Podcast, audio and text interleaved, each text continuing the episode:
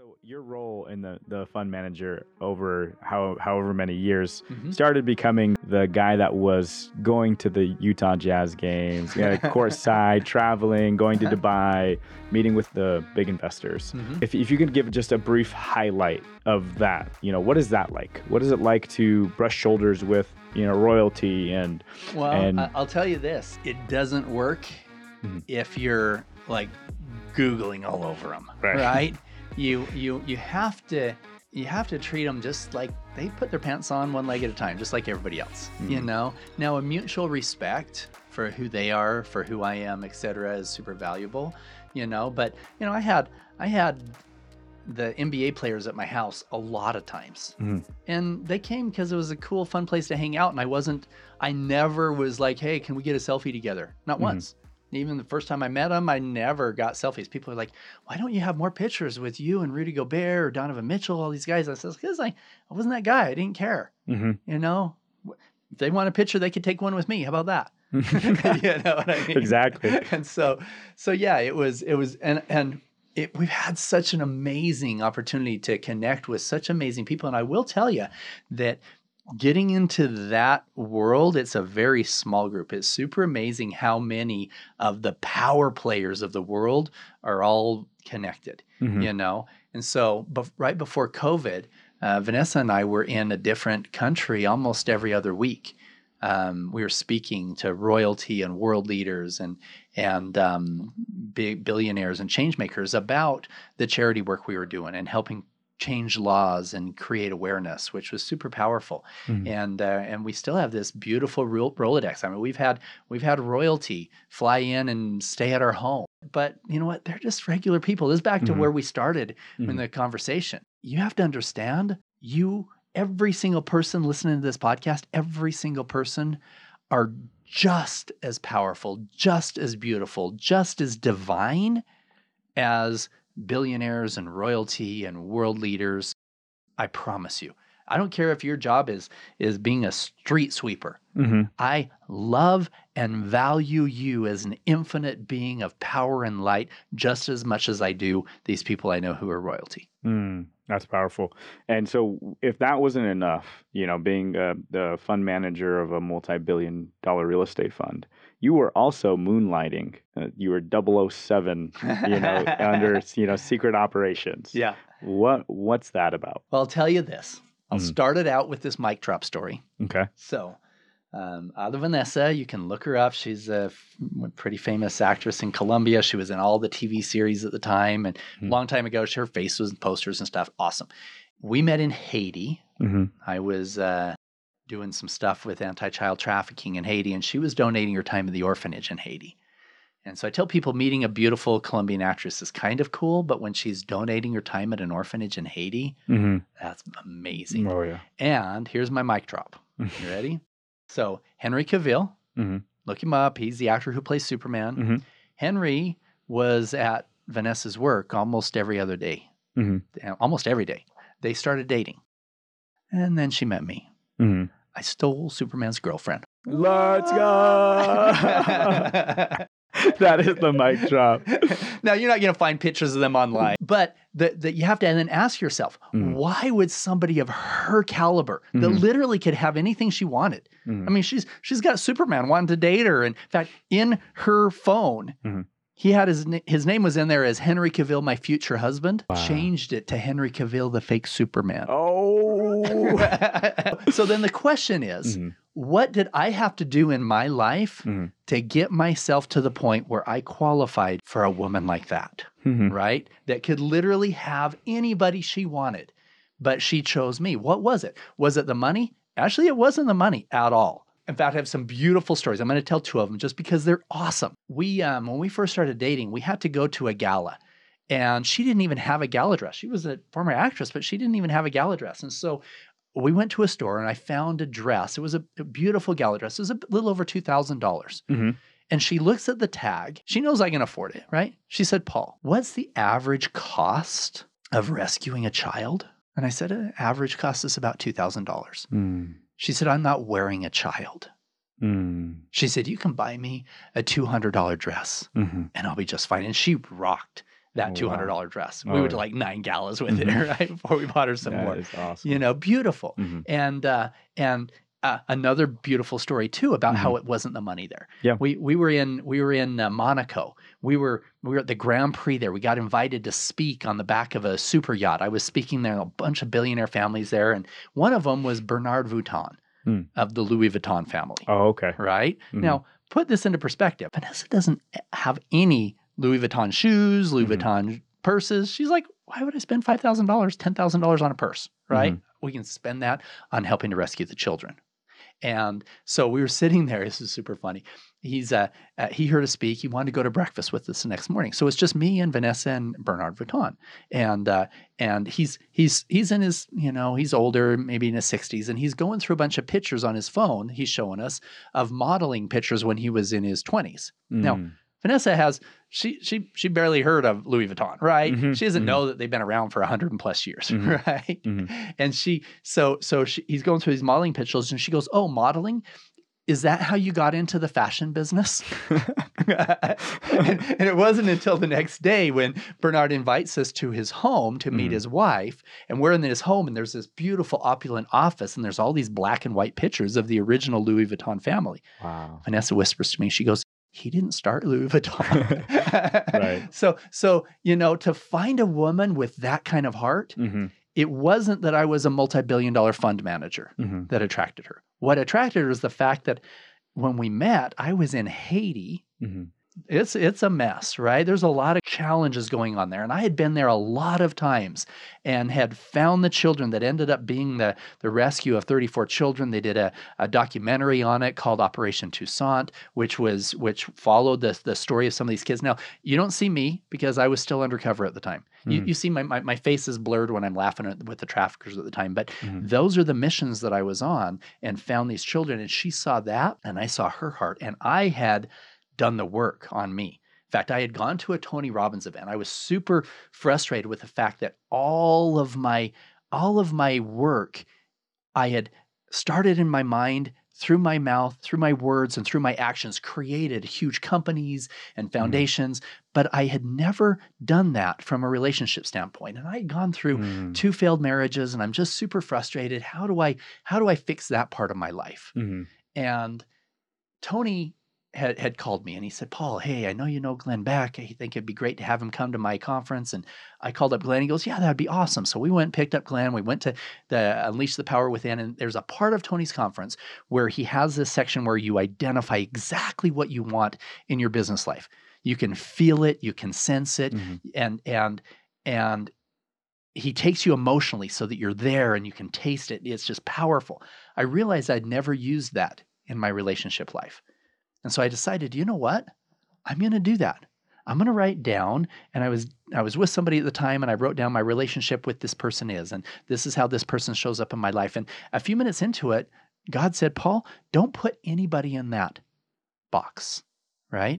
You have no ability to use your manifestation skills and change another person.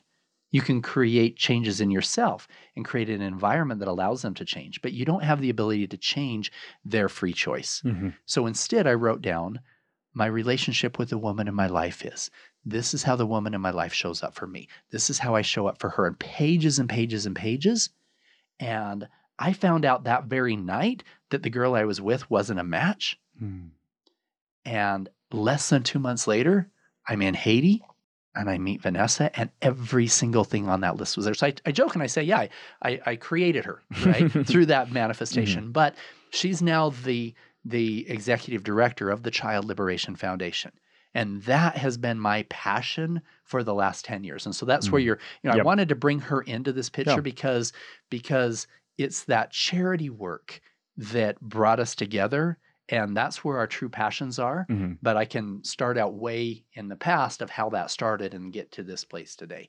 I'll tell you what, and uh, anyone that knows me knows that I am an avid yerba mate drinker. Over even over coffee, I'll have my tea, and the fact that she likes yerba mate, I think that's a good sign. So, no, I, that's really awesome. She's in the other room as well, so I'm glad you brought her in and and uh, gave her the kudos. Also, as far as like where she's not drawn to money or success, she's drawn to these these aspects of life, like there's there's very I don't think I can put into words how important what you're doing with the Child Liberation Foundation is. I have two kids. Anytime I talk about the subject, it affects me. You know, it affects my emotional state, affects just because it's hard to imagine helpless humans in those situations. Yeah. How how did you get involved in that? What, you know, what what does that look like? Is because when you see it, you can't unsee it, and that's Yeah. the truth. And that's that's what changed my life. hmm was seeing it for the first time. So I had I had been involved with a lot of charity work. I was I was on the Make a Wish board of directors for seven years. I was the incoming chairman for Make a Wish here in Utah when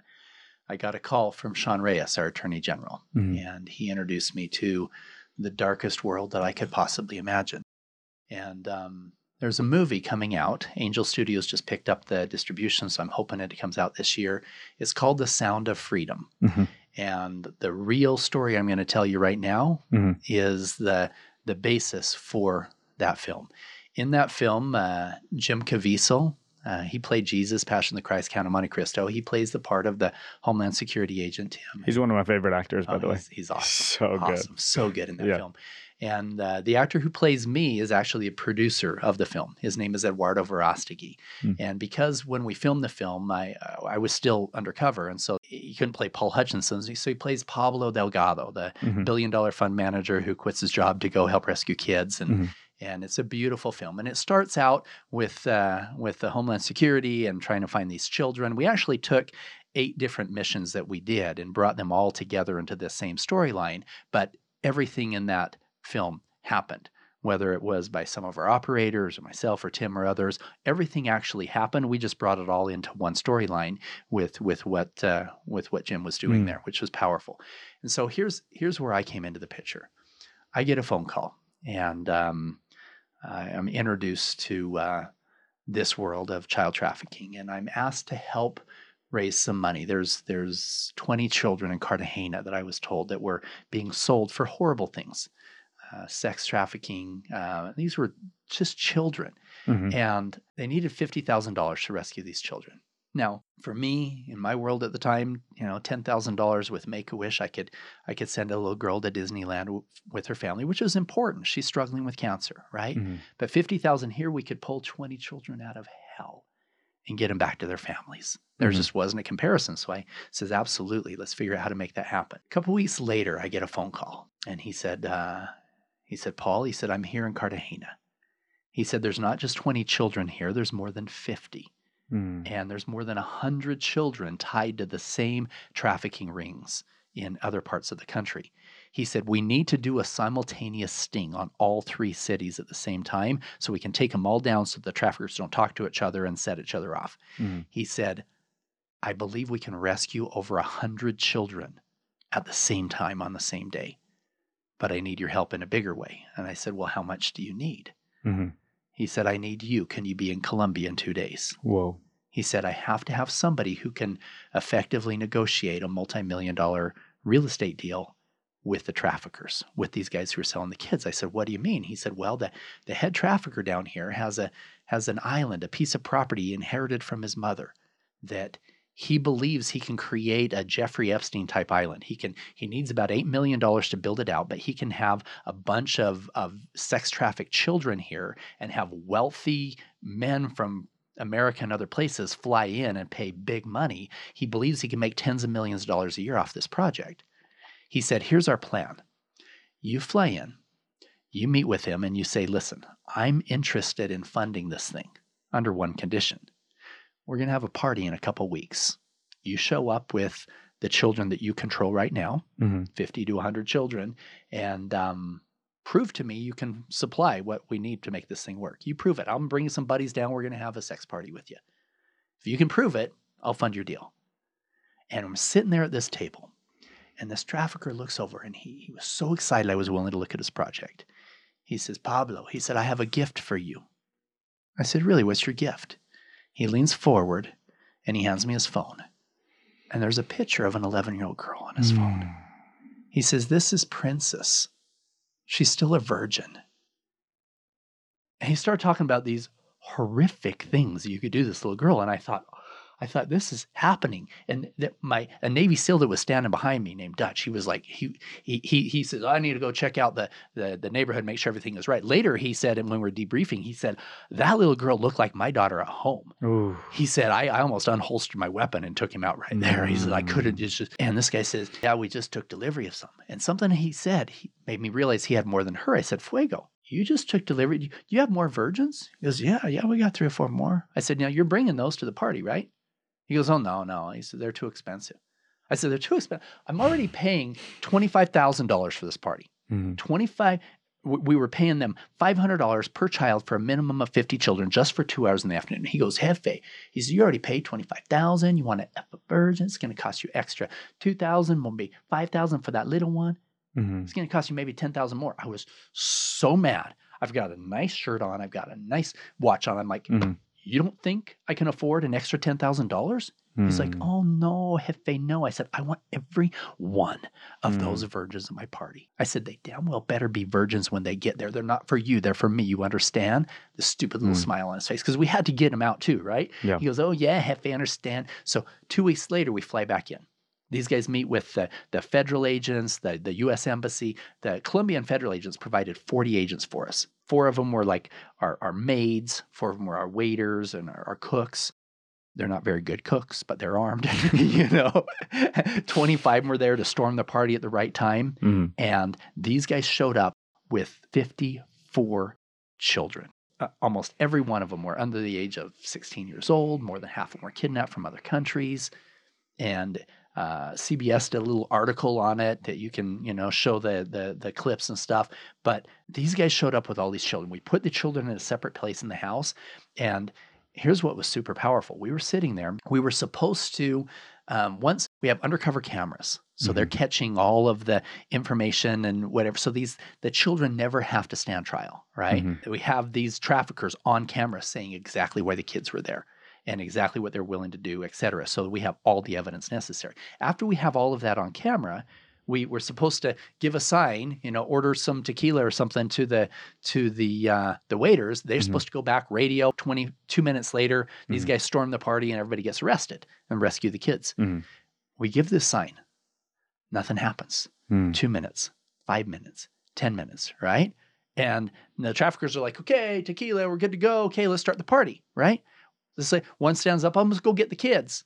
Let's start having the party. And one says, I'll go get the cocaine. And I'm like, we didn't know what was going on. Now, what happened is the the lady who was in charge of the the child protective services was supposed to be there on the boat with the with the agents who were coming in. She like missed the boat, missed her alarm or something that morning. And so she had called and said, Don't do this thing till I get there. It was 45 minutes after we had given the sign that they actually showed up. So now Whoa. here's the challenge. What do you do in that 45 minutes? Because they're ready to bring the kids out. You can't blow your cover right. How do you deal with that, right? Mhm. And so they, they, they stand up, hey, let's go get the kids. And this was a divine blessing that I had the opportunity to be there. It wasn't anything special about me, but I have negotiated a whole bunch of business plans, Mhm. right? And so I said, guys, you know what? If you bring those kids out and stuff, I'm going to be partying for. I'm going to be, especially that cocaine. I'm going to be screwed up for the next couple days. I'm, I'm loving. You guys just proved to me that you could do what I told you to do. Mhm. So why don't we do this? Bring out a piece of paper instead.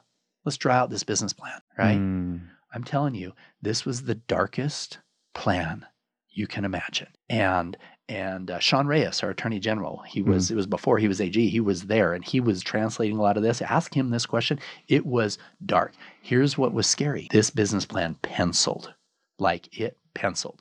There was we asked how much for a child and how much you, you know, how much to, for an American child, how much for a Colombian child, how much whatever, and we put all these down. How much you renting them out for, and and it was tens of millions of dollars a year coming in off of this project that they had put together.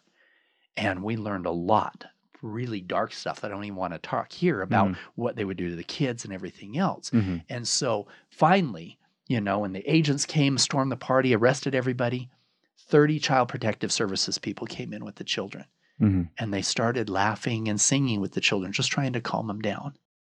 And that sound of freedom, this is why the movie is called The Sound of Freedom. Mhm. That sound of freedom of those children was the most beautiful sound that I ever heard. Mm. especially compared to half an hour before, where that little girl, the same one he showed me on the phone, little 11 year old, standing up, no taller than I was as I was sitting down, and the tear stains in her makeup face shaking.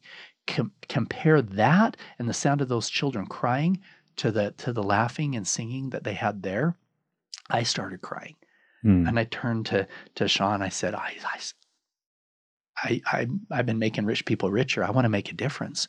What do you need? I'll write you a big check. And he said to me, he said, Paul, he said, unfortunately, the majority of demand for this horrible act in second and third world countries comes from wealthy, connected guys with egos in first world countries. Mm. He said, I can't teach my Navy SEALs how to wear a $4,000 watch and or suit and a a $50,000 watch and negotiate a multi-million dollar deal. He said, and I, I don't know of any ultra successful business owners who's had the training that you've had. He said, if you're willing to be the bait, Mhm. I'll change your whole life. Mm. And so since that time, I have been involved with or led over 70 undercover rescue missions in 15 countries and just finished the last ones last year. And I can talk in detail about some of those rescues, some of them Mhm. where we got arrested for real by them and by the wrong cops and you know all kinds of crazy stories there.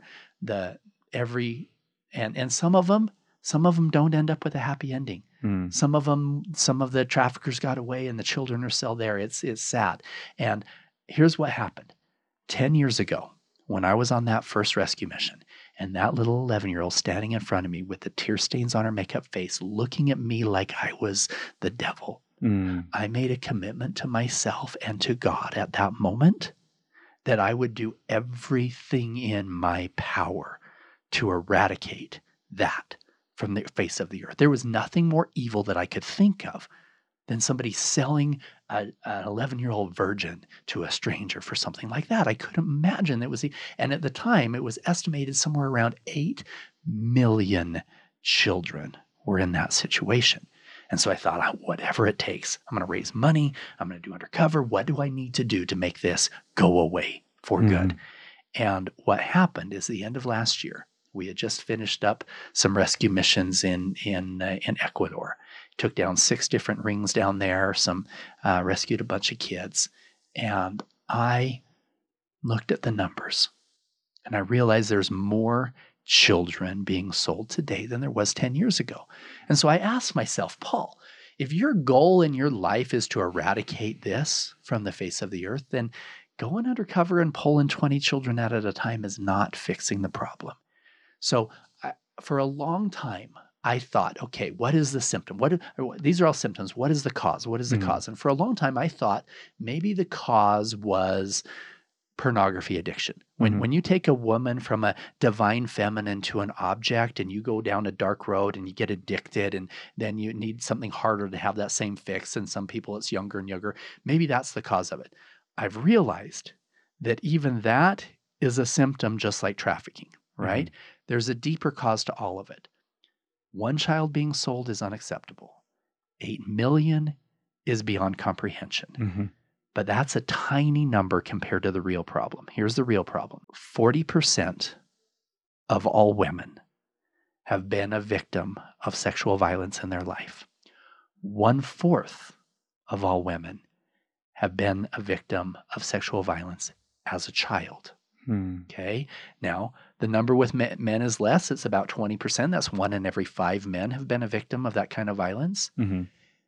And of those, about one fourth of them, it ex- they experienced it under the age of 10 years old, Mhm. most of them in their own homes. So that's approximately 200 million men in this world who were who were a victim of that kind of violence, that Mm. kind of, you know, taking away their innocence as a very young child. And here's what happens. Some of them grow up with just low self-esteem. They're holding it in and they're, you know, not able to really blossom in the way that they could in their life. Others, God bless them, have done the work and have worked through their issues and have gotten to a place that they could shed that trauma from their life and be a good father and a good husband and a good contributor to the world and and and not allow that to define them. Unfortunately, there are some who end up being contact offenders themselves Mm. and they they hurt people, hurt other people. What does contact offender mean? Means pass on that trauma okay, Okay. in some way whether it is you know even even being verbally abusive to a child Mm. physically abusive to a child or sexually abusive to a child okay so that when you're when you've been raped as an 8-year-old and you grow up and now you have a big ego and you have no regard for other people and you Mhm. haven't softened your heart then what happens oh i was raped as a 10-year-old what does that matter if i rape another 10-year-old whatever Mhm. that's what's going on in some some people's minds. And so people say, "Well, okay, well what do we do? Do we just put them all in prison?" No. Okay, here's here's the answer. People ask me, "Paul, how can you go face to face with somebody selling an 8-year-old and not have them see the anger in your in your heart and in your face towards them?" Mm-hmm. And my answer is it's because I love them. You can't love them. They're selling a child. No, I love the innocence of the child more. But you can look at every single human being with infinite Christ like love, infinite, unconditional love. Now, I'm going to do everything I can to ensure that child is never hurt again, ensure that that person who has crossed that line never gets to a point where they can hurt another child. However, I can help them see that their past does not define their future, Mhm. right? If if somebody had childhood trauma, if if they were physically, verbally, or sexually abused as a child, that does not have to define them today. Every single cell in your body is completely anew less than a year or so later. Okay. So the physical you that was there when you were abused is already gone and transformed. The only thing that is holding on to it is right here, your subconscious. So if we can help people heal that trauma, I believe that if you put me in a room Mm-hmm. with a hundred pedophiles and a hundred traffickers, and you said, Paul, you have an hour with these guys. You either have a gun with no retribution, Mhm. or you have a microphone. What would you take? I would take that microphone, Mm. and that would be the most transformational 60 minutes of their life. I would take them into the pit of hell. I would show them, I would tell them the stories of me seeing eight year olds being sold Mm. In chains, being taken from their families. I have seen it firsthand. I have been in the darkest, deepest recesses of hell. I have seen what happens when people go down that dark road. I would take those that room of men and women to the deepest recesses of hell. I would show them the depravity. I would make every one of them cry. And then I would pull them out and say, okay, now let's talk about what it takes to heal. Mm. And I believe there's a road to healing for all people. Now, they probably still need to stay in prison for Mhm. a long time, if not for life, Mhm. right? But I believe everybody can heal. And I can look at them with infinite love and I can help them heal. Now, if we can do that with those people who have already crossed the line, what can we do with systems and programs that can help people change the perceptions of themselves, change how they are allowing that trauma to affect their lives? And if we can heal people before they pass that trauma on, then we will not have this generational trauma that is plaguing the world Mhm. today. So that's my mission moving forward is the Child Liberation Foundation for many years was here to rescue the, the a 10-year-old from the clutches of a trafficker in Mhm. Ecuador. Today, it's not only that, but it's here to help rescue the 10-year-old inside of every 30, 40, 50-year-old man or woman who still holds on to trauma from when they were a child, helping them heal that, truly learn to love themselves, to forgive themselves, and to forgive others so that we can literally help rescue millions of children. Mm. That's powerful. You uh, you took us through the whole life cycle, and uh, you took us even through that stage of how to get to that Christ level of consciousness, even in those the darkest situations. Um, I want to I want to bring it back to the beginning of that and ask you, how do you get into the right mindset for those situations? What is your psychology like? When I'm going Before- into mhm. undercover work, Mhm. it goes back to what we spoke about before, Mhm. wherein fear and faith. Cannot exist in the same person at the same time, Mhm. right? When you have unwavering conviction about something, unwavering, You know, John chapter 5 talks about having faith unwavering. That's the, the key word there is unwavering. Mhm. And faith, a lot of people think that faith is a religious term. Faith is a universal law, it's the most powerful law in the universe. And Mhm. it's simply this it's the unwavering conviction that what I want to have happen will happen. People have a hard time with unwavering conviction about anything. Mhm. Should I marry this woman? Should I start this new job? Should I move to this new city? Whatever. And it's because they don't know if it's in line with what their God wants Mhm. right? In these situations, when we're doing undercover work, it is easy for me to have that unwavering conviction because I don't care if you believe that God is a, a man or a woman or a mountain or a cloud or a universe or a whatever. It doesn't matter. There's no higher power in the universe that's okay with an eight year old being raped Mhm. period. Right. So it's easy for me to have unwavering conviction that the powers of God and the powers of the universe will come into play and will lead me to them and will keep me safe every time. And so by having that unwavering conviction, I can move forward. I I, I had a, a talk with some some uh, uh, Navy SEALs that were on the first time they were doing under, undercover with me, and they said, "Paul, I want to see what you do. How do you do this?" And I, I told them this story. I told them about the unwavering conviction, and they're like, "Okay." I said, and and I said, "You you've seen the movie Finding Dory?" You know, Finding Nemo, the second one, Finding Dory, this Mhm. stupid fish with a two second memory, right? And her face, her, her her parents are somewhere in the ocean complex, and she just keeps on swimming. And pr- pretty soon she finds them. I said, guys, I might operate like Dory tonight. They're like, what? I said, because I'm not going to follow logic and protocol. right. right. I'm listening as I put Mm. my hand on my heart. I'm listening here. And uh, I said, I said, every single one of these rescue missions, that's what that that's what it's about. It's about listening. In fact, um, just one last year, uh, recently, uh, we were we were uh, we were in Ecuador, Mhm. and the federal agents asked us to come and follow up with some leads, and um, and they there was a, a, a little girl that we had uh, already worked with that was in the hospital. She had gotten beat up by some of the traffickers. She was taken and she was told that she needed to earn a thousand dollars a day otherwise she'd get beat up. This was the third time that she got beat up and this was so bad she was in the hospital. So we were able to extract enough information to find out this this area that she was in.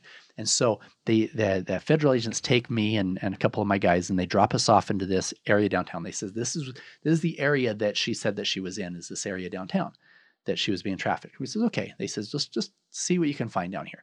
So we we, we get out and there's this courtyard. And I'm I'm I'm standing there in the middle of the courtyard, and there's drug dealer, drug dealer, prostitute, prostitute, just kind of you know it's a seedy area of town, and I'm just listening with my heart, just listening, and I'm looking around, nothing feels right, nothing feels right, and then I I look down this alley, and there was this this girl that was kind of leaning back against a wall with her foot up against the wall, immediately I felt it. That's mm-hmm. it right there. So I grabbed one of my guys. I said, "Come here, let's come come with me real quick." And we go up there, and this is the kind of thing that happens every time, right? Mhm. We go up there, and I and I say, "Como se llama?" And she answers at Effie Effie. you know, that's your name, Oh, right? okay. I'm like, um, and and she uh, she says, diez dollars, ten dollars. Wow. Horrible, how seedy, you know. And and I, I pull out a twenty dollar bill, and she goes, "Oh, dos Effie Effie." And I Oh says, my "No." I said. I said, uh, I said in my broken Spanish, I said, I, I've got I've got a friend coming down looking for uh, you know, something he can't get in the U.S. You know, if Mhm. you have some connections with some younger. She goes, "Oh no, I don't know anything about it." Okay, okay, okay. I just put the money back in my pocket. I went back down to the courtyard with the other guys, and less than two minutes later, she comes down. She's pointing at me. She's, "Come here, come here, come here." I go over, and she goes, "Follow me." We go down this alley, this different alley around the corner. I went with one of the guys, and we come up, and there's these these two big wooden doors, and these guys out in front folding their arms, big dudes, and uh, old crappy sign that said hostel over the top. It wasn't a hostel. This was Mhm. a front for a brothel for Mhm. children, Wow. right? And uh, tell them what we're looking for, and they open the door, and there's some children right there, right there. I said, "Yep, that's what my boss wants." Yep, exactly. We geotagged the location. I exchanged contact information with them. Went back to the, uh, made sure we weren't being followed. Went back to the undercover van, got in, told the federal agent, showed them the place, and they said, "Oh, that's exactly where she said she was being sold." They didn't tell me exactly. It was an eight block area, right? And Mhm. and less than five minutes after being there, by listening, finding the right person, we were being led there. Then the next one was super powerful.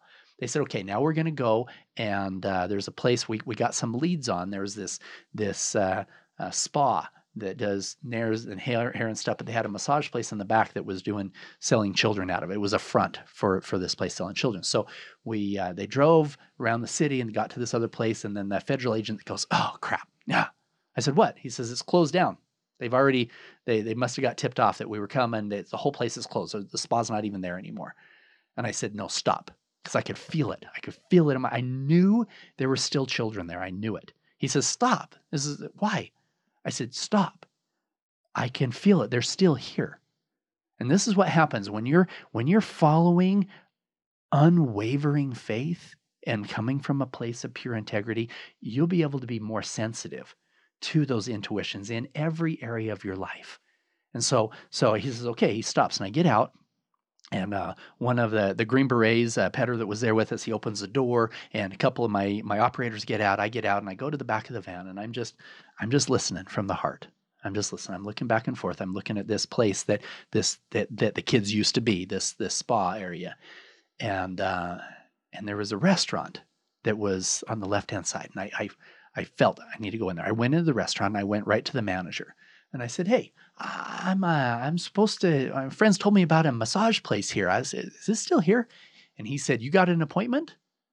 freaking knew that place was still there, Mm, right? mhm. I said, no, I don't have an appointment. He goes, oh, I don't know anything about it. I'm like, Mm. you know, for your. Mhm. So I went out front, pe- different people walking by, and I'm just listening.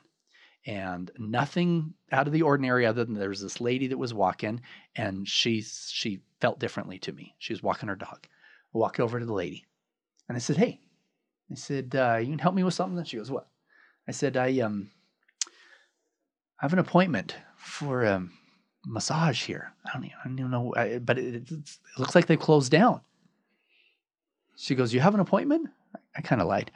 I said, "Yeah," and she she makes a phone call, and a few minutes later, these big steel doors open. This madam is there. Me and my operators go in, tell her what we're looking for. She takes us up and around. We knew we were being watched, and uh, um, but she takes us back to this back area, and then there's this center um, foyer, and there was rooms all around the foyer with massage beds and queen size mattresses in each one of them.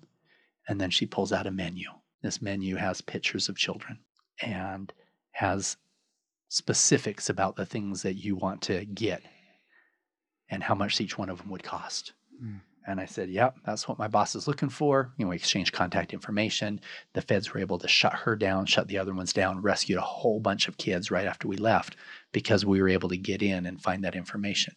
This Mm. happens on every single rescue. And as long as you're in a place of complete unconditional love and unwavering faith, you're protected and you're led in areas that you could never imagine. After hearing all that, I feel compelled to ask what is the mental, physical, emotional, and spiritual toll that you have to pay in in this position? What's the tax that you have to pay to do this? You've got to be in a really good place from a spiritual standpoint to be able to go into the recesses of hell like that. Mm-hmm. I've seen guys go in there and they come out and it it affects them in both ways. Either, you know, they're they're sick to their stomach or they, you know, they just can't deal with it emotionally. Others come out of it with a really unhealthy ego boost. Hmm. Like like yeah, I Mhm. freaking did that, you know, and and uh and that unhealthy ego boost shows up in in all their relationships, how they treat other people. It's Mhm. just just this negativity just just eats at them. And um, a few years, about six years ago, and this was part of my transformation to qualify for a, finally a healthy relationship. Mhm. I um, was one of my undercover operators came to me, and he said, "Paul," he said, uh, "Do you trust me?" I said, "Yeah, you know, we do a lot of undercover stuff. Of course, I trust you with my life." He said, um, "He says I found something that's helping me a lot in getting rid of some of that negative energy and uh, that trauma we're holding on to. And I'm like, I don't hold on to the trauma. I'm Paul F. and Hutchinson, right? You know, Mhm. but my trauma was being held onto in that negative way, like I was saying. You know, an unhealthy ego and you know unhealthy relationships. You know, I was I was in my my second marriage that just was you know not working where it needed to be, et cetera. There was just a lot of things in my life that were it was because of how I was showing up or not showing up in my life. It was completely my doing. And uh, so he brought me into a guided meditation transformational experience that changed everything for me. Uh, a deep dive into, you know, an, a non-conventional. I, you know, I could therapists weren't helping me Hmm. because my my trauma was self-imposed. Hmm. I wasn't Paul Hutchinson. I was Paul F. and Hutchinson, right? Built Mhm. a multi-billion dollar company and I rescued the kids and this is, you know, I was super unhealthy. And I would go into to therapy offices and I I'd tell the therapist why I was so cool. You know, that's just how I was, right? so so being able to put me into a place where through a holistic uh, approach was able to put me into a deep theta state with some Hmm. some sound bowls and some other other modalities i was able to completely transform my life in ways that i mean for example i felt in one of these guided meditation transformational experiences i the the facilitator took me to a place where I could feel in every single cell in my body, I could feel the pain that my children experienced when I cheated on their mom, Hmm. right? I could feel it. It was so dark and it was so heavy. I thought I was going to die. I couldn't even breathe. The, the, the depths of hell is where I was. I could feel myself so deep down in the earth. It was black, it was heavy, it was dark, it was so much pressure. And I, uh, I, I had these these headphones on. I was listening to this what I call journey music, you know, that was taking me there, and I was going through my and and then I I, I couldn't I couldn't handle it, and so I switched my playlist to what I call my Jesus list. right, it was some beautiful music, and I could mm-hmm. feel myself being transformed as I just all of that crap that was just chains that were holding me down was there. And then, boom, I flipped it back and I could go back down and I could feel the negativity that was being attached to me from being in those situations of of the child trafficking type scenarios and stuff. And i was just you know, i could feel the pain of those children. And and I, it was so dark and so heavy. And then i changed it back to my music again and it pulled me out. And i could i could feel that transformation of of of letting go the decisions that i made of the past letting go of the negative energy that other people had placed on me letting go of that negativity of being in some of those situations. And it was so transformational in so many ways that I was now able to see a clear path to a healthy relationship, to, to a healthy connection with, with everybody around me. And most importantly, a healthy relationship with myself Hmm. that wasn't based on ego and pride and, and fear but it was it was based on love and true forgiveness forgiveness for myself Mm. for those stupid things that i did forgiveness for other people for the stupid things that they did when they were out of integrity and being able to get to a place where we could all move forward into the space of healing Hmm. So, Paul, let's talk. Let's talk about the mechanics of that uh, meditation and the different modalities that have helped you. back in the late 60s there were a lot of things that were thrown under the bus by the us government um, classified as uh, schedule one uh, drugs uh, put in the same classification as cocaine and, and uh, heroin and some really horrible things what i'm talking about is things like uh, psilocybin and white lily and sassafras and mistletoe different types of, of psychedelic type medicines.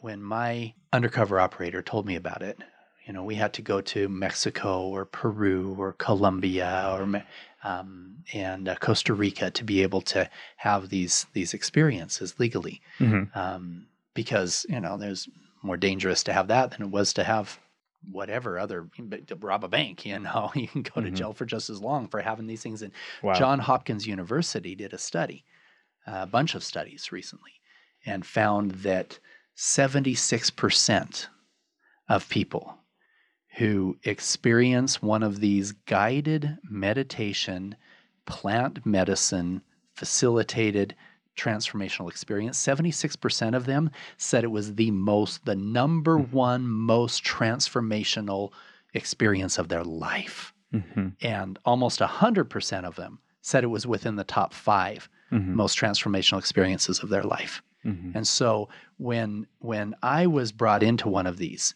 and there's there's a lot of different modalities. You don't have to um, you don't have to use a, a, a psychedelic experience to be able to pull you through, but it's a lot more difficult. Now we use in some of our our transformational experiences, we use uh, uh, equine therapy, you know, horses and stuff. Mhm. There's a great group in southern Utah called uh, the Rewilding Experience, Mustang Ranch down there. Amazing transformation. You go in for four days, you do breath work.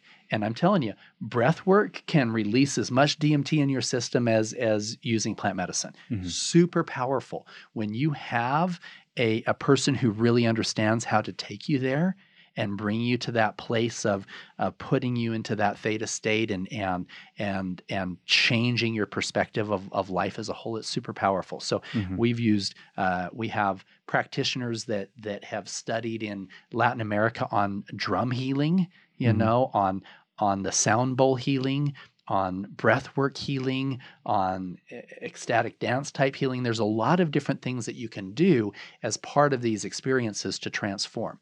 And uh, there's a lot of places throughout uh, Latin America, a lot of them, that you can go for a transformational experience. In fact, we're putting one together now.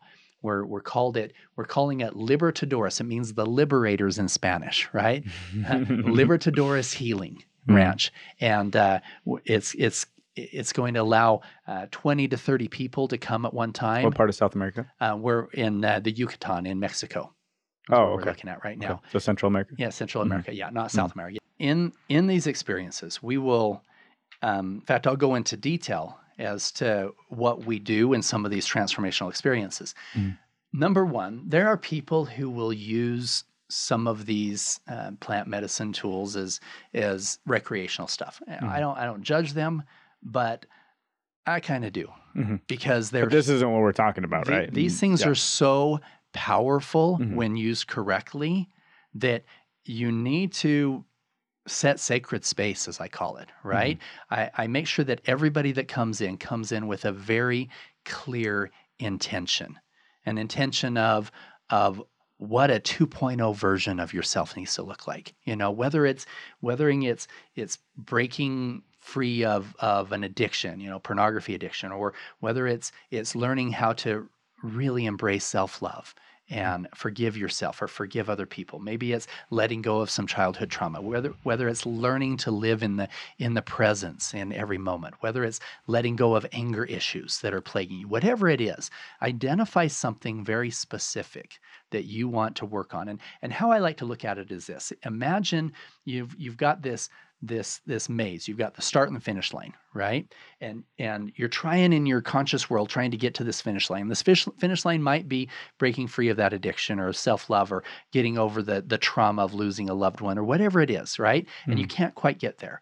During this experience with uh, with psilocybin or others, you're able to have that that route light up beautifully, and you're able to get to that place of self-love or let go of that trauma in a really beautiful way so that then a week later a month later a day later whenever if if you start having some of those same thoughts and this you know how to get to that place of letting that go they, they've done scientific experiments shown that you put the uh, you know some brain cells and some of these these psychedelics in there they actually start growing some new dendrites Mhm. right there's some Mhm. actual physical things that are happening to Mhm. open up your your consciousness to a point where you can connect with god connect with your Mhm. higher self forgive yourself and do all of this beautiful work where I, I've seen 10 and 20 years of therapy being done in 24 to 48 hours. Super powerful. So powerful. What what you're saying is so important. There's not many things you can do in your day-to-day life that can take you out of this kind of habituation of our patterning and our thoughts and everything. It's like if you were to imagine non-ordinary states like what you're talking about is like pulling you out of this uh, box that you're living in. It's very hard to articulate, but some brain scans and M- MRIs have kind of shown this, which is regions of your brain that are generally dormant light up like fireworks. Yeah. And so you're making connections. And for me, anytime I've taken a plant medicine journey or, or gone through some some sort of uh, therapy, right, Mhm. medicinal therapy like this, it's allowed me to make connections and have epiphanies and break through limiting beliefs or uh, self-deprecating thoughts or thoughts of I'm not good enough.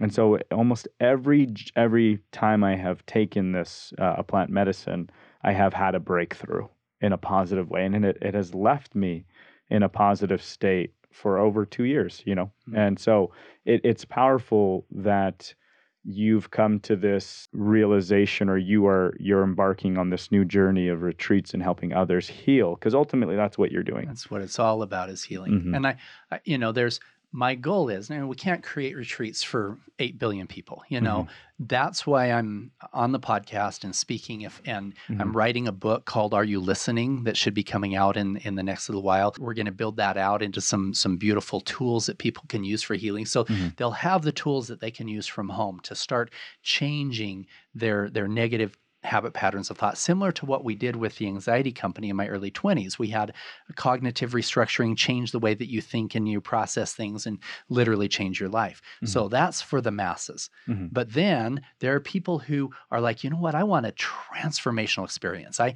i want to i want to really get some work done. And so that's where these healing retreats are and we're we're, we're going to be building my goal is over the next few years to have to have retreats all around the world. We're looking at some space in Italy right now. We're looking at a couple different ones in Latin America, and uh, and and eventually, you know, we'll have some here in the U.S. as well. Mhm. Uh, right now, the ones that we have here in the U.S. are are doing uh, holistic therapy. They're not Mhm. doing the plant medicine stuff yet, but we have some other holistic stuff. But that's something that's very quickly going to be coming.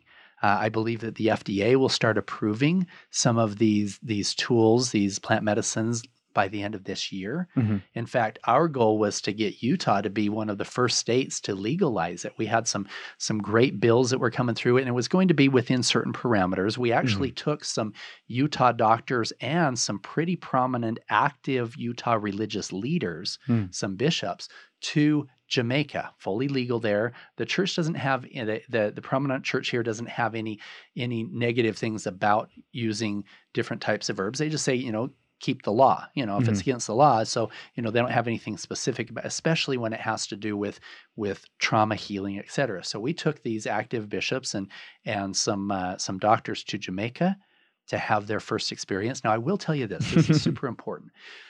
It was a two night two two night event. Mhm. The very first one, we we we we had it more of a some of the doctors that were there wanted to kind of set it up as a clinical type of an environment so they had everybody kind of laying on their their cushions they said you know don't get up don't talk to anybody just kind of internalize it all and work through it and it was super heavy and it was super dark to deal Mm. with that on their own Mhm. so the next morning, me and Jimmy, who Mhm. Jimmy Rex, who we, we were helping to sponsor it, we said, "Let's we've we've done a lot of these, Mhm. and we really know how to make it work in a beautiful way to help people transform their life. So we're going to start out with doing what we call a heart opener, you know, some Mhm. cacao type of a thing, something that's a beautiful heart opening space. We're going to then do some sound bowl stuff to really get you into this beautiful space. You're, you know, when you when you everybody's going to take their their little drink of the the uh, the mushroom and stuff, and then Mhm. we're all going to lay down and get into this beautiful space of being able to just feel the energy. But then after you drop in, get up, go outside, look at the sunset, connect with nature and and and feel the community of the loving people that are here as part of this group, these 20 people that are here.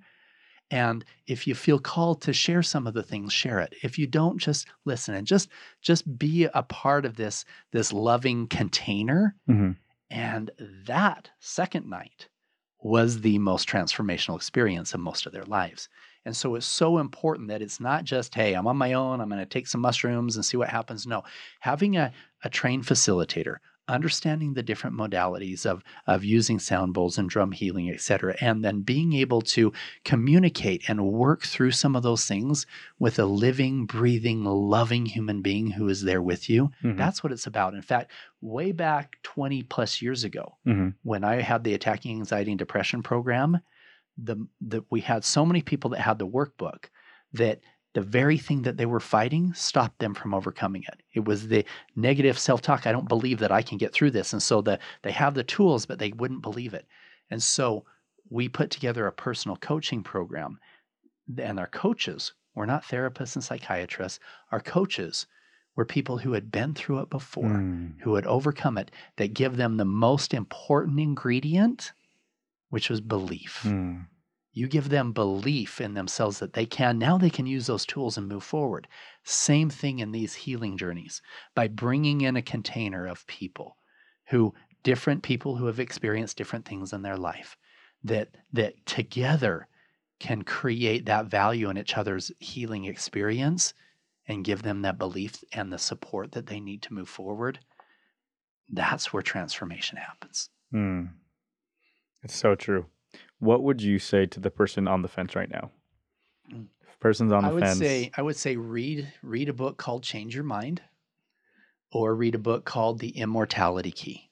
Mm. Both of them have lots of scientific backing behind them and and will help you see it from a different light. Number 1. Number 2, most people that are on the fence is just because they've been trained for the last 50 years that these things are as bad as cocaine, right? Mhm. Which is just super silly. They're just Mhm. they're they're they're not. There there's never been cases of of you know you don't get get addicted. There's no overdose, and they're super transformational. And make sure that you find a trained facilitator who knows how to work with the medicine, how to how to help people through the trauma. You know, we we uh, we host these a lot. You know, we're we're we're going down to Mexico next week, and uh, we we love bringing people into this world of transformational healing. Now, here's something super beautiful too. If you take the time to heal, and this this is this is my this is my little secret method of of, of healing the world. Okay, so here's how you heal the world in one lifetime Mhm. right? And then I'll c- condense it down to only a few years. so if you take an entire year Mhm. To heal yourself, or you take some of these tools and heal yourself, and then next year, you take an entire year and between all the other things you're doing, you simply help two people heal. Right? You help them heal from their trauma, come into a beautiful new place, everything. You help them shed all of that and heal. Then they make the commitment that the next year they're going to help two people heal. So now they've got four people that they're helping heal that next year. 33 years, you're over 8 billion people, Wow. right? That's the power of compounding interest, right? Mm, And so powerful. if you can help somebody heal and it takes a whole month, you bring them into one of these healing journey experiences. Mhm. You you come in for a week or two and they they do a transformational thing and then they go and they help some other people, they help two people heal. It's 33 months, not years, that we hit 8 billion people. It's just a matter of really truly finding a way to pass it on in the in the the Alcoholics Anonymous program. Two of the real keys there is number 1, a connection with a higher power, you know, your connection with God. And another one that that if you don't do this, your chances of falling back into being an addict are pretty high. One of the last keys to success is helping somebody else overcome their addiction, right? Mm-hmm. It's that it's that once you've transformed yourself, being able to go and help others, that's what's going to change the vibration of all mankind. It's going to help heal the world, and that will help rescue millions of children. What um where can people find you? What you know, do they go to your website? Do they go to you know, is it one place that they can go or is there multiple places? So, um, I had for a long time. I had Paul Hutchinson official, Mm-hmm. just because there was a lot of Paul Hutchinsons, you know. So, but I, I don't want to be a celebrity, right? I don't need that official. So we're we're actually trying to rebrand. But I will say that whatever the rebrand looks like, Mhm. you can go to Soul Healer 007 Mhm. and it will either be the website or it'll point you to it. The book coming out will be called "Are You Listening?" Mhm. and talking about the first step to healing is Do you have a release date? Um, it should be within the next two months. We're we're in the Okay. final phases of putting it all together, and so super excited about that. That Mhm. that will be all about learning how to listen to your heart and transforming your life through that that realizing that every one of us were born with the ability to feel and recognize the spirit of truth Mhm. and and goes through a number of them i just told a couple of one of them here of listening to find those children but it goes through a number of the stories where where it was absolute divine intervention. It was learning to listen to that intuition, that still small voice of truth within our hearts that were able to lead us exactly to where those children were every single time.